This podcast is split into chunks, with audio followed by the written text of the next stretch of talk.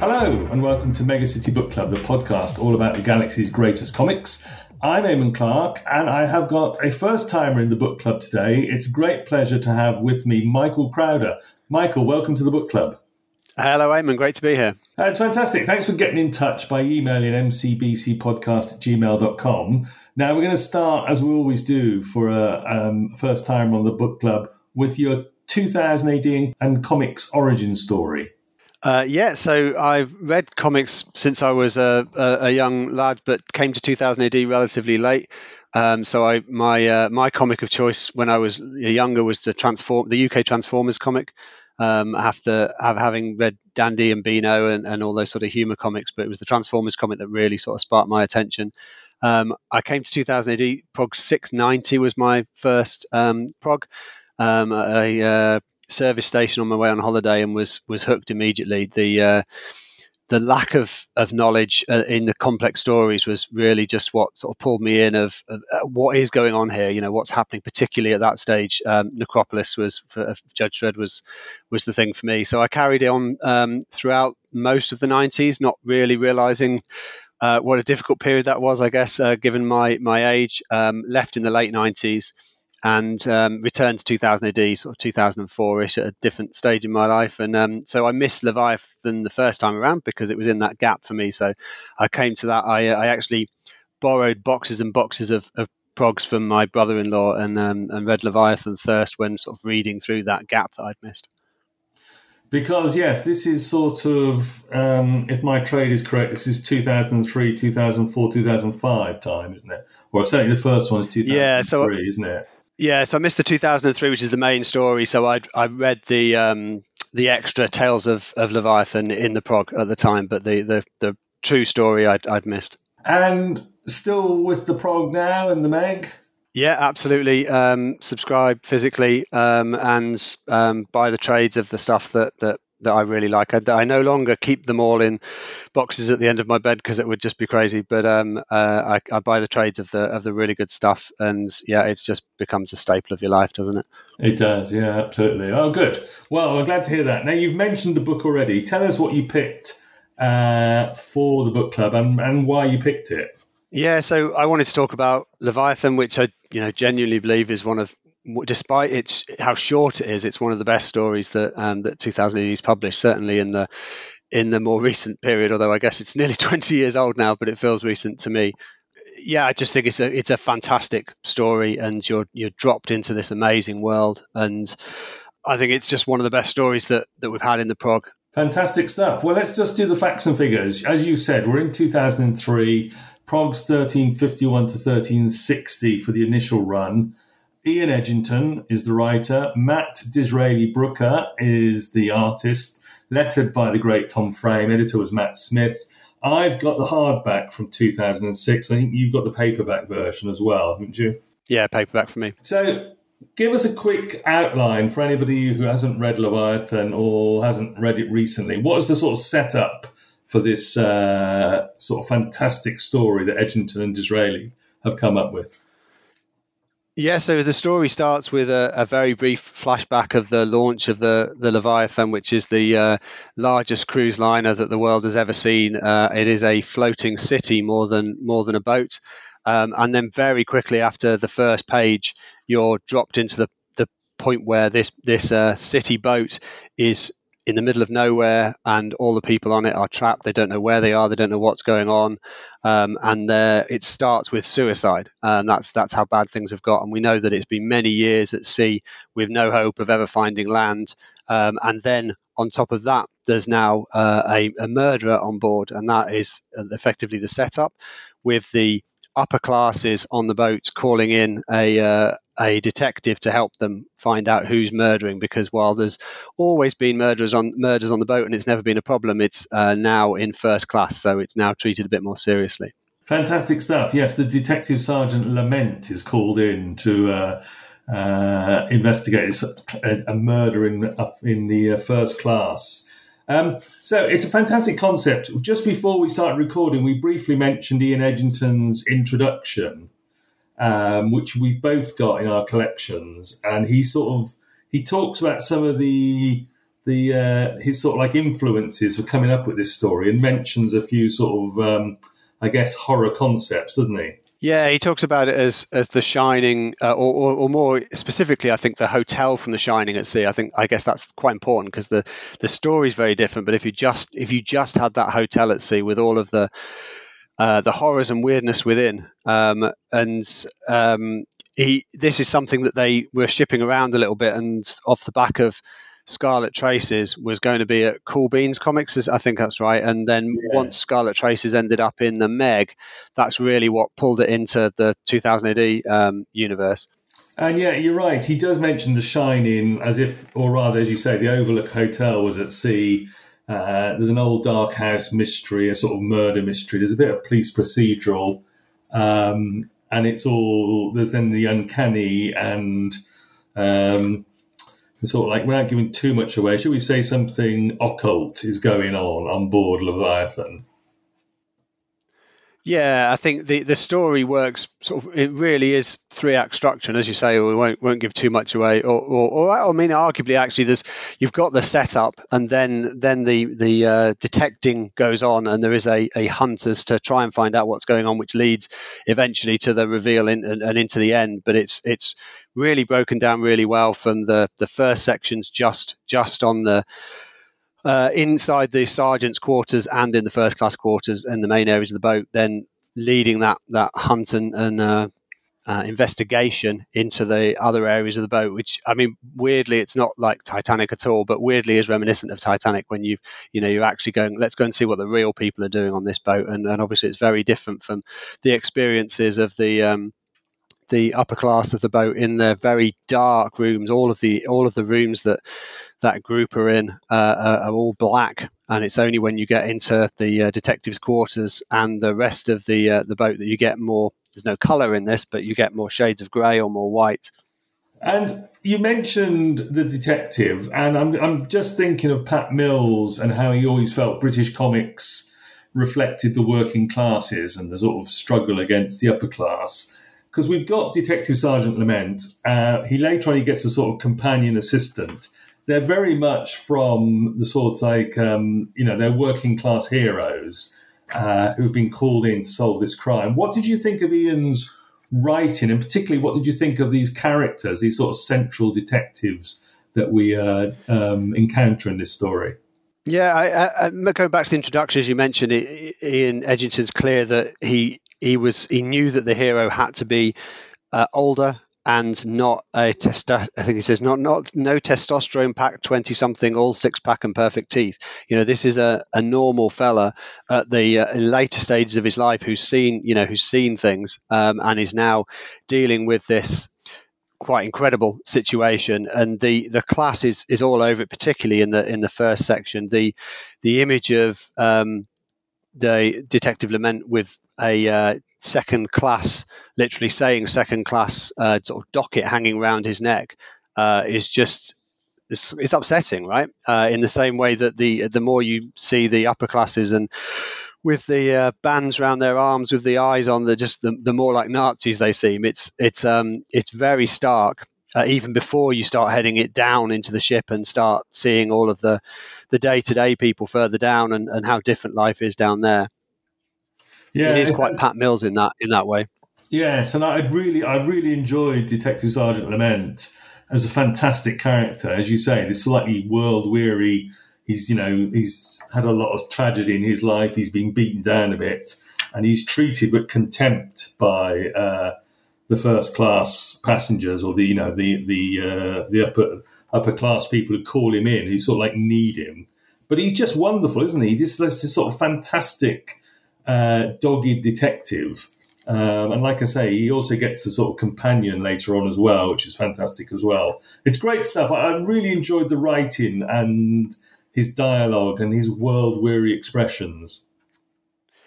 Yeah, and, and as you say, the dialogue. So right from the very first introduction. Uh, so this is the first is this his first page of talking? Yeah, so we've got some voiceover, or the comic version of voiceover to, to begin with. But when he's on the first page where he's uh, meeting and talking to the, that that cabal who, who run the boat, and he meets the the old doctor um, who says, uh, and he says, We've met before. And he says, oh, oh, we have? He says, Yes, five years ago, my wife was in labor. You attended her.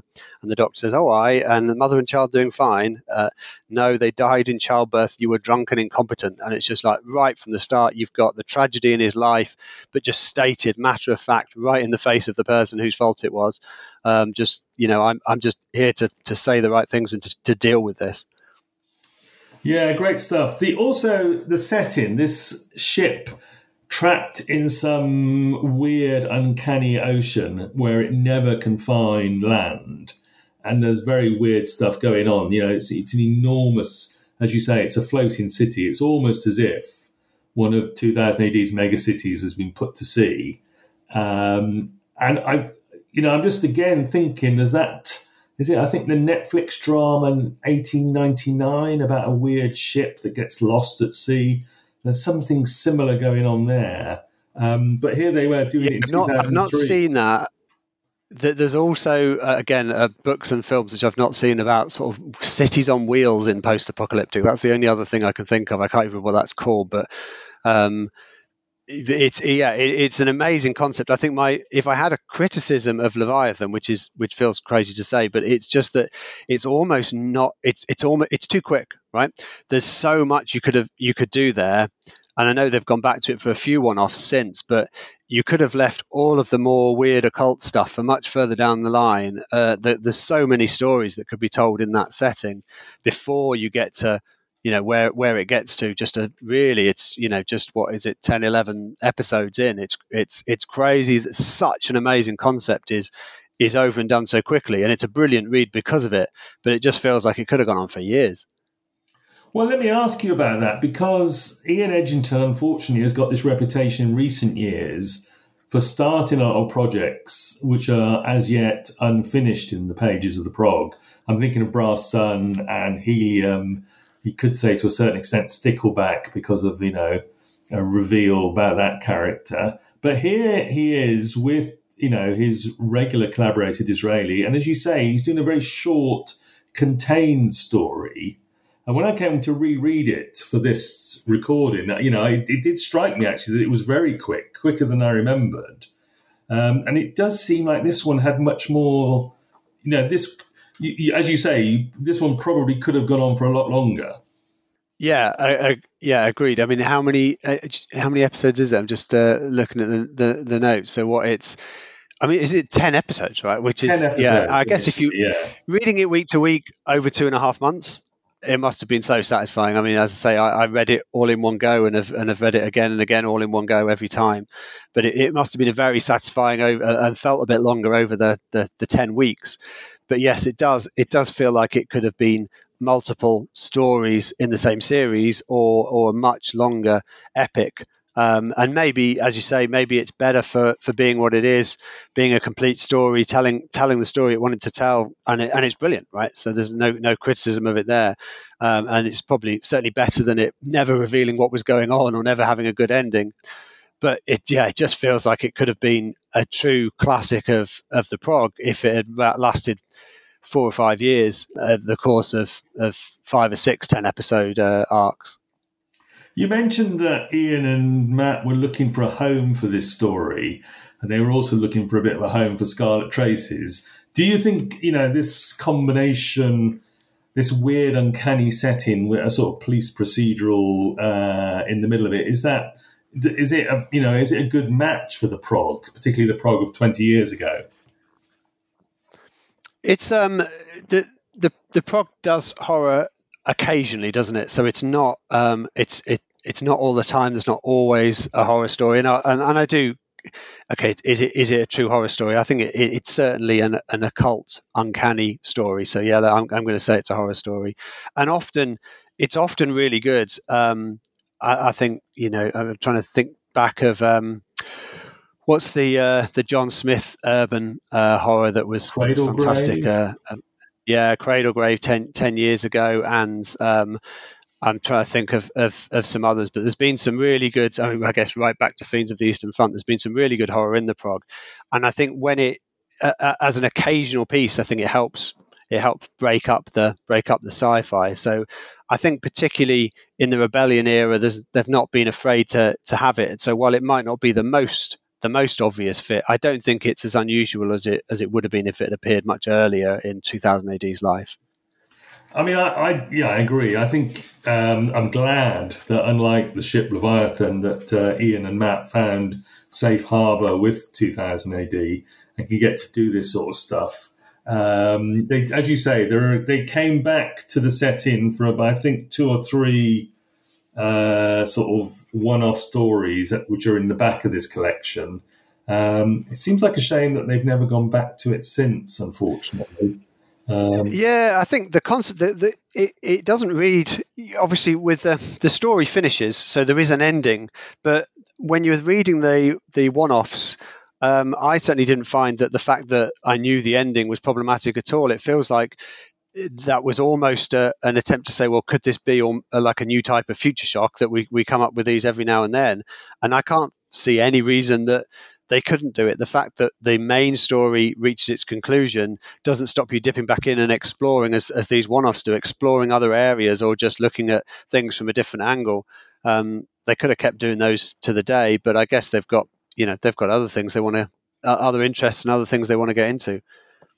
Yeah, and I, I mean, I should say that I love Ian and Matt's work together, and you know, um, I think they do have a lot of plates spinning, which is why some of their projects have been away for a while and uh, have not yet come back to, to sort of tell us what happens next. Um, it was a shame that we didn't get more Leviathan, but anyway, here it is. It's black and white D'Israeli art. Uh, let's turn you to the artwork. What did you make of uh, his art on the story of Leviathan and the follow-up stories?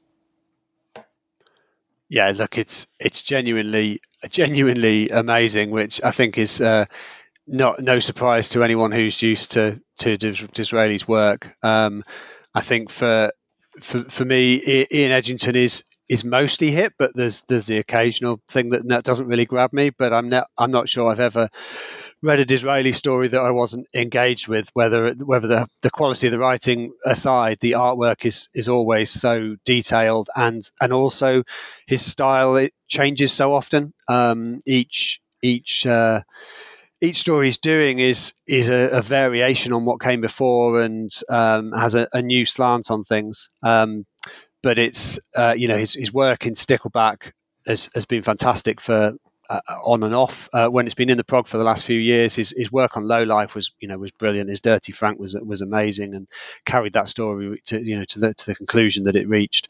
So it's yeah, it's it's it's a, it's fantastic what he's able to do with the black and white and how he's able to to, to tell uh, to, to show such um, variations in tone uh, just with the blacks, the whites, and the greys. I mentioned earlier how you know that all of the all of the rooms that the the upper class are in are, are black, oppressive.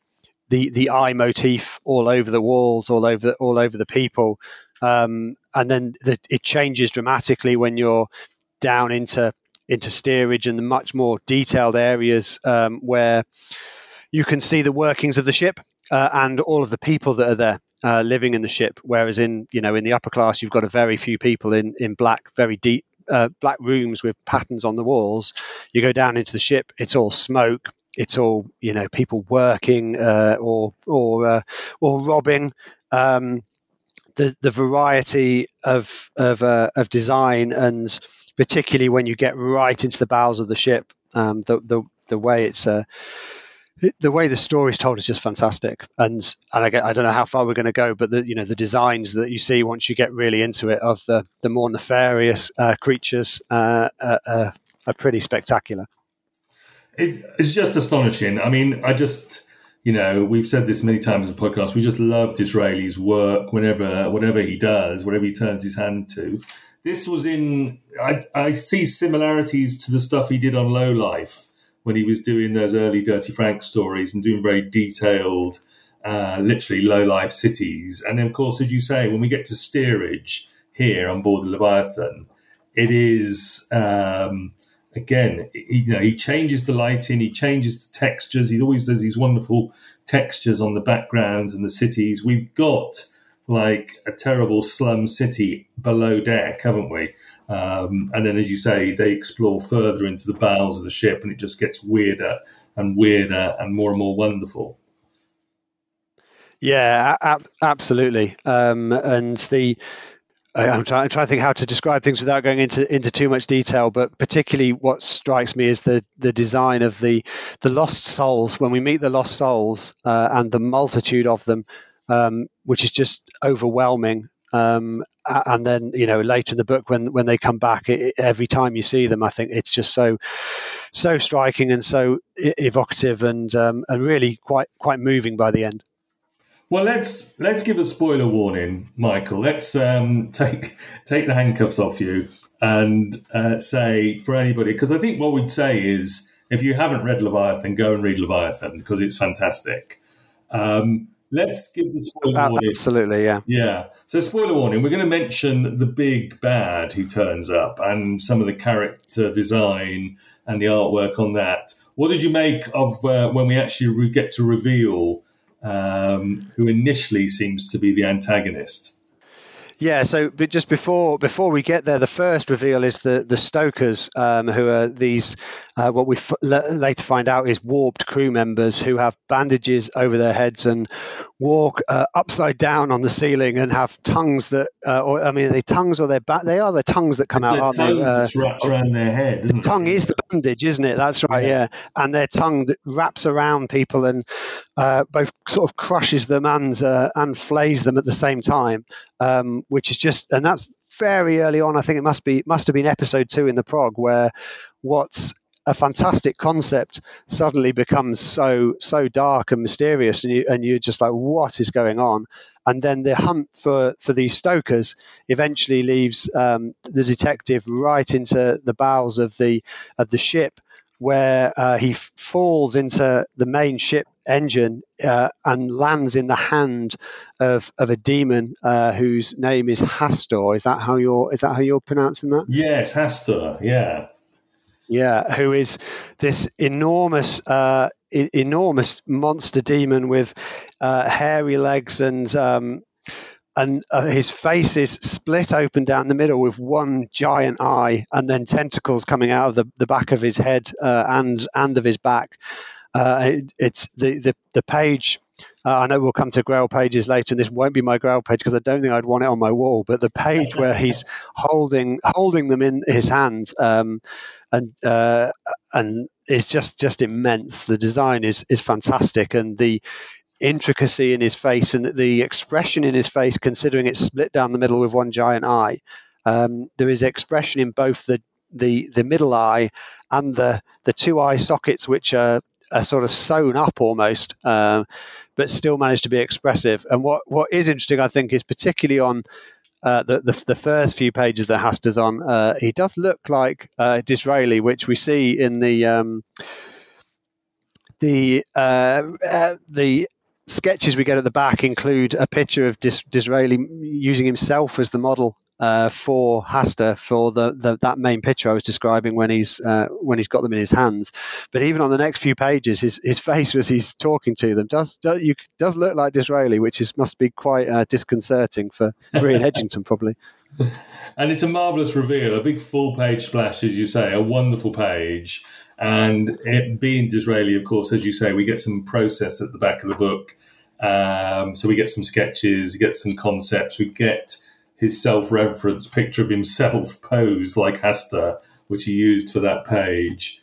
And and also you mentioned the Stokers because I'm guessing um, the reveal at the end of episode one was probably the dead body of Jerry Leadbetter with the sort of skin partially torn off his face, and then the reveal at the end of episode two was of a Stoker um, memorably on the ceiling above its victim.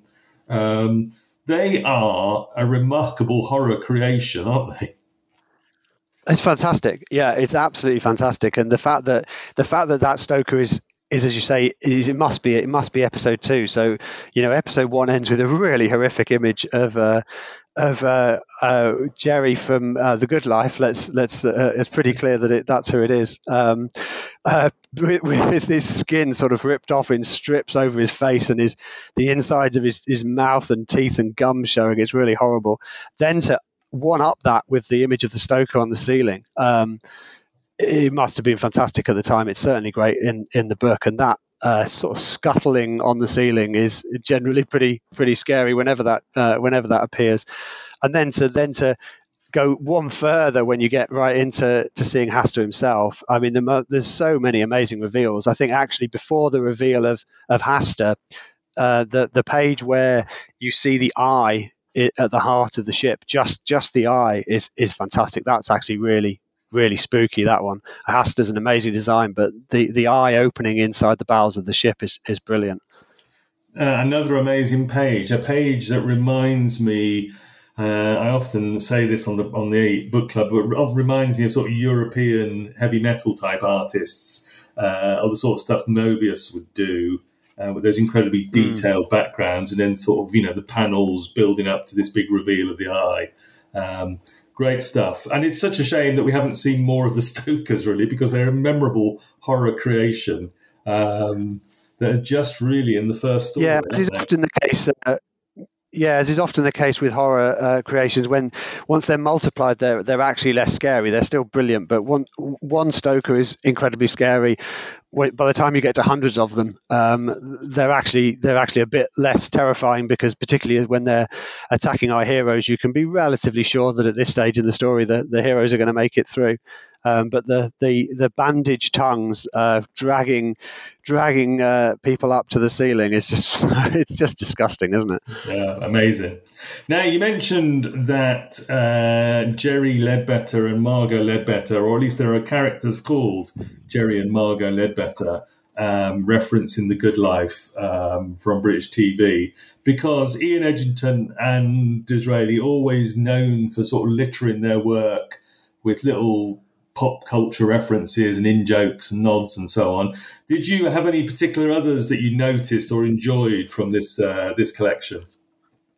Yeah, I think I think what's what's good is that they're not um, they're, they're not breaking the story. So if you notice it, it's amusing. Uh, and if you don't, it doesn't matter. The, the other one that really stood out to me is right at the end of the story.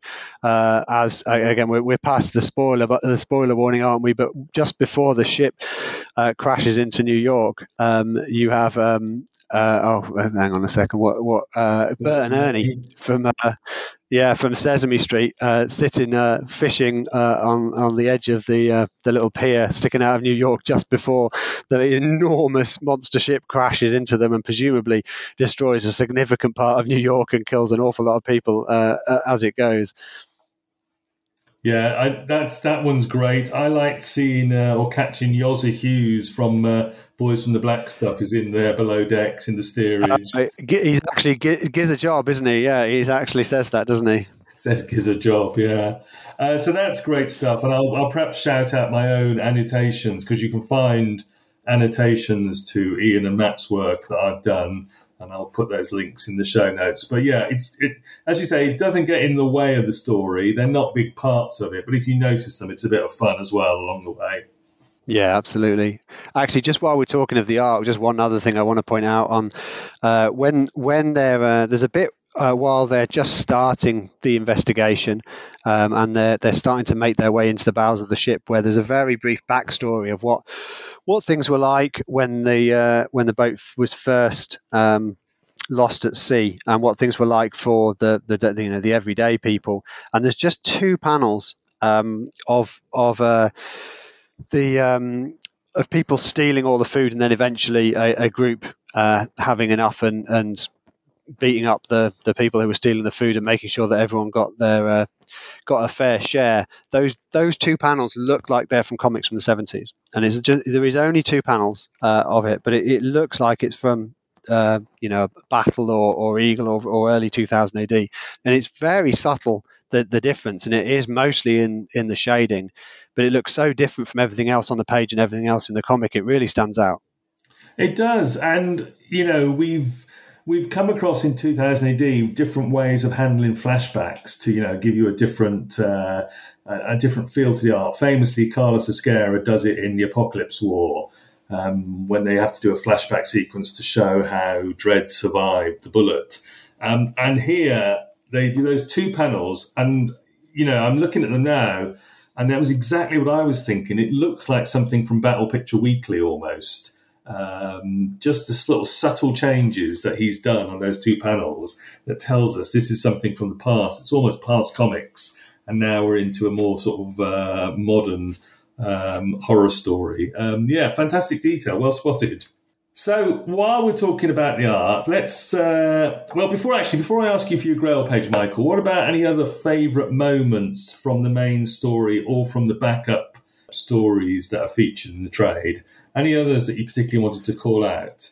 Yeah, I mean the, the backup stories are, are all fun enough, but they are they are quite slight. I think my favourite of those uh, would be the the Amelia Earhart uh, um, uh, sort of story where the um, the female pilot just takes off in her plane to try and try and find what's going on, and all she finds is is Hastur, uh, who takes her up and just adds her soul to his collection. None of the, no one ends up out particularly well from those uh, those short stories. It's the, particularly I think the the Christmas story, which um, which I remember reading in in the Christmas product at the time.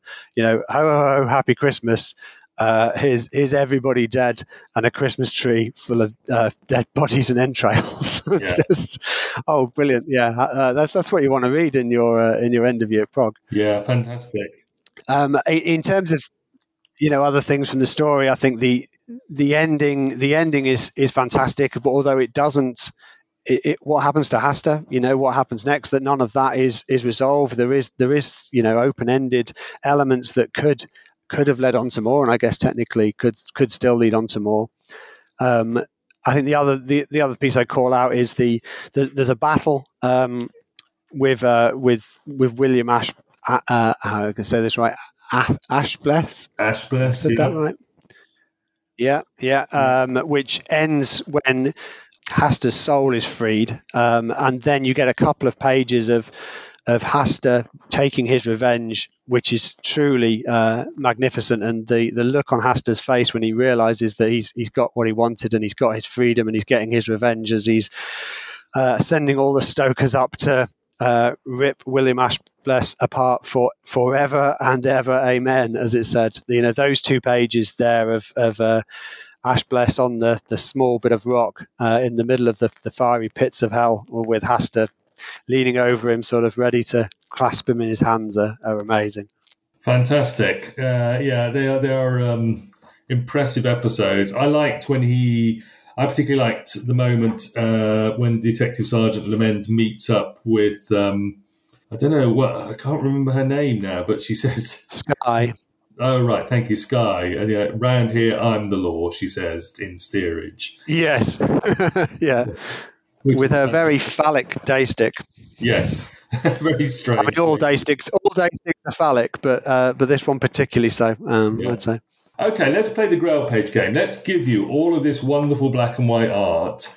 I don't know if this was produced all digitally first or not. I, am afraid I don't know. But let's imagine it's all original artwork and it's available and we can afford it. Have you got a page or two that you would like to own, even if not necessarily display on the wall, Michael? Yeah, well, I'm gonna I'm gonna go for two that I would would be okay displaying on the wall, which which pretty much rules Hastur out because because I don't think I I don't think I, I could cope with it, and I certainly don't think I'd be allowed to at home. Um, so the the first is actually the the cover of of the of the graphic novel edition, uh, which I don't think was actually a 2000 AD cover, but it's the it's it's black and orange uh, with the boat at the very top in silhouette, and then the the hand reaching up from from under the sea. I think that's just an amazing cinematic image, and if if we were ever lucky enough that this was a, if this was made into a film, that's a pretty good start uh, as a movie poster. Uh, really simplistic, but really effective. Do you know, looking at it now, Mike, I've only just noticed, of course, that on the black background, he's got the Lost Souls, hasn't he? Yes, yeah, that's right. Yeah, it looks total totally black, but you've got to get close enough to see that that yeah, it is it is just sort of endless lost souls um, floating around the Hastur's hand reaching out for the boat. Yeah, it's it's amazing. So that's a fantastic image. We'll grant you that one. Second one. Second one we've we've mentioned uh, we've mentioned already, but it's the page which ends with the eye uh, in the boat. So it starts with with a sort of distant shot of, of the complexity uh, inside the the bowels of the boat and, and in the engine area. Then you've got the opening of the door, um, and then you see uh, the the uh, it almost looks like a mine, doesn't it, at the uh, at the heart of the boat, and then you see the eye image, which you've seen so many times uh, on the outside of that sort of mine shape, and then it opens and you see it's an actual eye. I just think that's uh, that's amazing. The storytelling within those five panels, um, as well as the art, is just is fantastic. I'd love to have that. It's an immense page with so much detail. Again, typical Matt Brooker D'Israeli putting in all the extra work to put put the backgrounds in, um, and then it's just this sort of closing in through the open door to the eye, and then the eye opening. It's just it's wonderful. We will grant you both those pages, and as ever, I will post them on the various socials when this episode comes out. Um, yeah, they're just wonderful, aren't they? Yeah, fantastic. I look forward to receiving them in the uh, in the digital post. Yes, and I will also pick the cover for Prog 1360, which is another cover. Uh, this one again shows the ship sort of sailing towards us with the eye of Hastur in the on the bow, but also a sort of they've made it into a sort of death's head, and it's a parody of a famous um, shipping poster um, that's also been used for film posters for uh, things like Ghost Ship and so on. But this was the um, D'Israeli doing it for the Prog. So Prog 1360, the cover for that, I'd have that one if I could. And I presume that was color, was it? Uh, at the time, yes, yeah, that was. was. red and black, wasn't it? Yeah. Whereas in the reproduction here, it's it's grey and black. Yeah, yeah, Fantastic work. Well, yeah, absolutely. I, so, uh, Leviathan is wonderful. We heartily recommend it. Um, I don't think these trade collections that you and I have got are still available. It is available digitally for seven ninety nine from the 2000 AD store, which is a bargain price. But I also note that it came out in the Ultimate collection from Hachette last year. Um, they bundled it together with a couple of other stories, including Necronauts. Um, so that one is out there in hardback. Uh, apparently came out in October of last year, so that must be around somewhere. I haven't seen one myself, but that's probably, if you want a hard copy, the way to get it, I would guess. Yeah, and probably slightly slightly bigger and with better quality pages. So. Yeah, fantastic stuff, Michael. Well, what a pick and what a book! I'm really sort of like glad that we finally got to Leviathan. You know, uh, I've been wanting to do it on the on the book club for a while, and it is just a tremendous uh, horror mystery. Um, it's got the weird and uncanny in there. Um, it's a great mixture, and all with D'Israeli's wonderful artwork. So, moving on, just let's mention quickly you've been on the other preeminent 2000 AD podcast because you did one of the winter specials with Conrad on Space Spinner, I think. Yeah, I did the 1993 winter special uh, with Conrad, which was a lot of fun. Uh, I, I, it's fair to say, as a, as a comic, it's probably not quite as high a quality as uh, as reading through Leviathan with you, um, but it's uh, it was a lot of fun nonetheless. Yeah, it's great doing these specials and yearbooks and annuals with Conrad. As you say, the quality of those can be a bit variable. Um, but it is a lot of fun. And hearing Conrad do the sort of thrill one voices up close or, you know, through your earphones is quite as a treat itself. Yeah, and they're great time capsules of, uh, you know, in that in that case, uh, 1993, both uh, uh, to, to, you know for your life as well, if you can remember where you were if you read them at the time, but but also of of 2000 AD and and uh, and the world in general, when so many pop culture references that make no sense now. But if you can remember what, what was happening in 2003, uh, in sorry, in, in 1993, then uh, yeah, it takes you right back. Uh, so that was episode 284 of Space Spinner 2000. And again, look in the show notes for a link to that. And um, also, Megacity Book Club has been mentioned in the pages of 2000 AD, and the only reason it has been mentioned is down to you, Michael. I've got you to thank for that. Yeah, I've I've I've uh, I've had a couple of, uh, of, of letters in the prog over the many many years, and uh, and yeah, I, I, wrote in calling out um, a few podcasts that I was listening to. So um, Space Spinner, as, as, you've mentioned yourself, and uh, and the great Dante read through, which uh, it's I, have really enjoyed uh, rereading along with people. So having almost a an excuse or a, or a reason to read along uh, with the, the, the entirety of the prog with uh, with Fox and Conrad uh, in in Space Spinner and and all the way through Dante to to where we are at the moment as we've just sort of finished the war. uh, in the great Dante read through and, and sort of jumping all over the map with yourself on Megacity Book Club. It's a great prompt to, to read and then listen along and, and gives you a, a bit of a, a, extra thinking rather than just reading, consuming, moving on, reading, consuming, moving on to hear other people's thoughts about it. I've, I've, I've really enjoyed that over the last few years. Oh, great! Thank well, thank you very much. Thank you for the shout out in the in the letters page, and uh, yeah, you feature in um, uh, the Beast, the database. So you've got two entries now in letters to Tharg. Wow, I did not know that, that that there was a database of letters to 2000 AD. Wow, okay. Oh yeah, there is. Uh, Stephen Watson, um, Button Man himself on the forums, maintains the uh, the database. I'll send you a link so you can see yourself uh, preserved. Fab. I can't remember what the first letter was about, so yeah.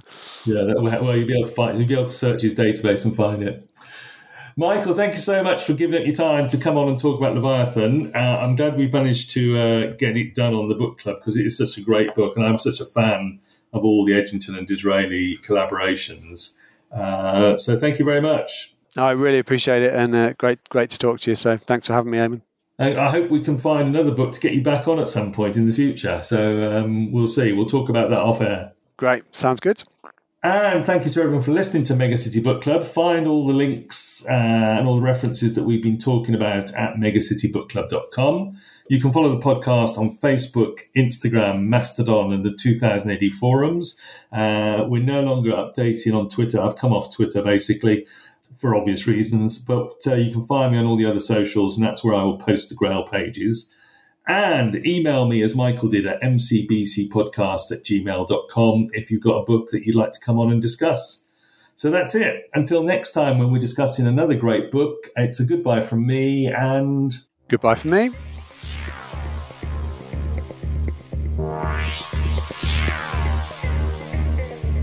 Bye.